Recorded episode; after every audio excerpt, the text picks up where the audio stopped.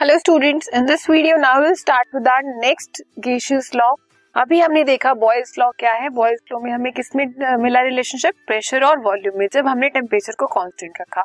Now will talk about Charles law Charles law में क्या होगा? At constant pressure the volume of a given mass of a gas is directly proportional to its absolute temperature हमारे पास तीन quantities है pressure volume and temperature ठीक है?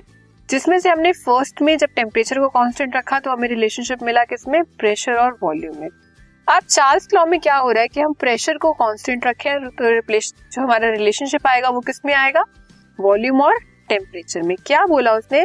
कि जब हमारा प्रेशर कांस्टेंट है तो जो हमारी गैस है का वॉल्यूम किसी गिवन मास पे वो टेम्परेचर के डायरेक्टली प्रोपोर्शनल है। ये V is proportional to T यहाँ से हमें इसका फॉर्मूला मिल गया। तो डायरेक्टली प्रोपोर्शनल होने से क्या इफ़ेक्ट हुआ? When V one be the volume of gas at temperature T one किसी टेम्परेचर टी वन पर हमारी गैस की वॉल्यूम कितनी है? V one pressure remains constant pressure same है. If the temperature of the gas is increase अगर हमने उस गैस को हीट किया उसका जो टेम्परेचर है वो इंक्रीज किया किस पे? टी टू तक. The volume will also increase तो हमारी जो गैस है वो एक्सपैंड हो जाएगी मतलब उसकी वॉल्यूम इंक्रीज हो जाएगी कहाँ तक? वी टू तक.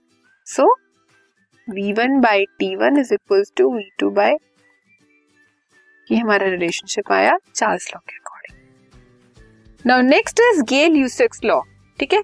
अभी हमने प्रेशर को कांस्टेंट किया, अब किसे कांस्टेंट करेंगे? वॉल्यूम को. तो हमें किसमें रिलेशनशिप मिलेगा?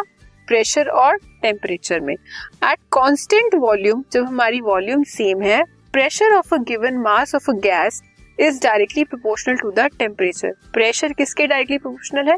टेम्परेचर के। मतलब अगर हमारा प्रेशर P1 है P1 है किसी टेम्परेचर T1 पे, हमने टेम्परेचर को T2 तक इंक्रीज किया तो जो हमारी गैस का प्रेशर है वो भी इंक्रीज हो जाएगा किस पे? P2 पे। तो जो फॉर्मूला हमें मिलेगा वो क्या मिलेगा? P1 one by T one is equal to P two by ये फॉर्मूलाज आपको याद रखनी है, जब आप न्यूमेरिकल सॉल्व करोगे, वहाँ पे आपको कहीं पे भी अप्लाई करने पड़ सकते हैं, ठीक है?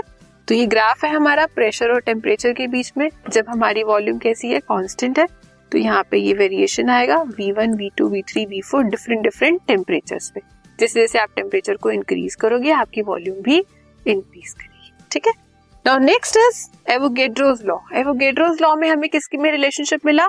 वॉल्यूम और अमाउंट अमाउंट किसका? गैस का अमाउंट रिलेशनशिप अभी तक हमने देखा बॉयस लॉ में क्या मिला हमें रिलेशनशिप प्रेशर और वॉल्यूम में।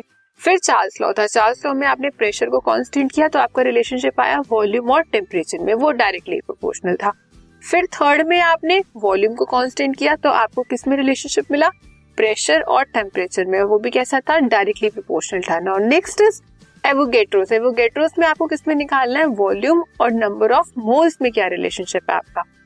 Avogadro's law states that equal volume of all gases Avogadro's क्या कहते हैं कि जो हमारी गैसेस हैं, उनकी जो इक्वल वॉल्यूम है equal volumes of all gases under same conditions के हमने दो तीन गैसेस ली हैं, उनकी इक्वल वॉल्यूम ली है सेम कंडीशन में ऑफ़ टेम्परेचर एंड प्रेशर मतलब सेम टेम्परेचर पे और सेम प्रेशर पे contain equal number of molecules तो उस टाइम क्या होगा? उनके अंदर इक्वल ही नंबर ऑफ़ मॉलिक्यूल्स होंगे हर गैस में मतलब V is directly proportional to N where N is number of moles of a gas जिस गैस को आप स्टडी कर रहे हो, उसके number of moles Avogadro constant the number of molecules in one mole of gas is 6.022 into 10 raised to the power 23 और हमारे Avogadro constant जिसे आप Na से रिप्रेजेंट करते हो, उसकी वैल्यू क्या है? 6.022 into 10 raised to the power 23 molecules ठीक है? तो ये हमारे क्या आते थे? ये थे हमारे गैशियस लॉ जो हमारी गैसेस फॉलो करते this podcast is brought you by Hubhopper शिक्षा अभियान अगर आपको ये पॉडकास्ट पसंद आया तो प्लीज़ लाइक शेयर और सब्सक्राइब करें और वीडियो क्लासेस के लिए शिक्षा अभियान के यूट्यूब चैनल पर जाएँ।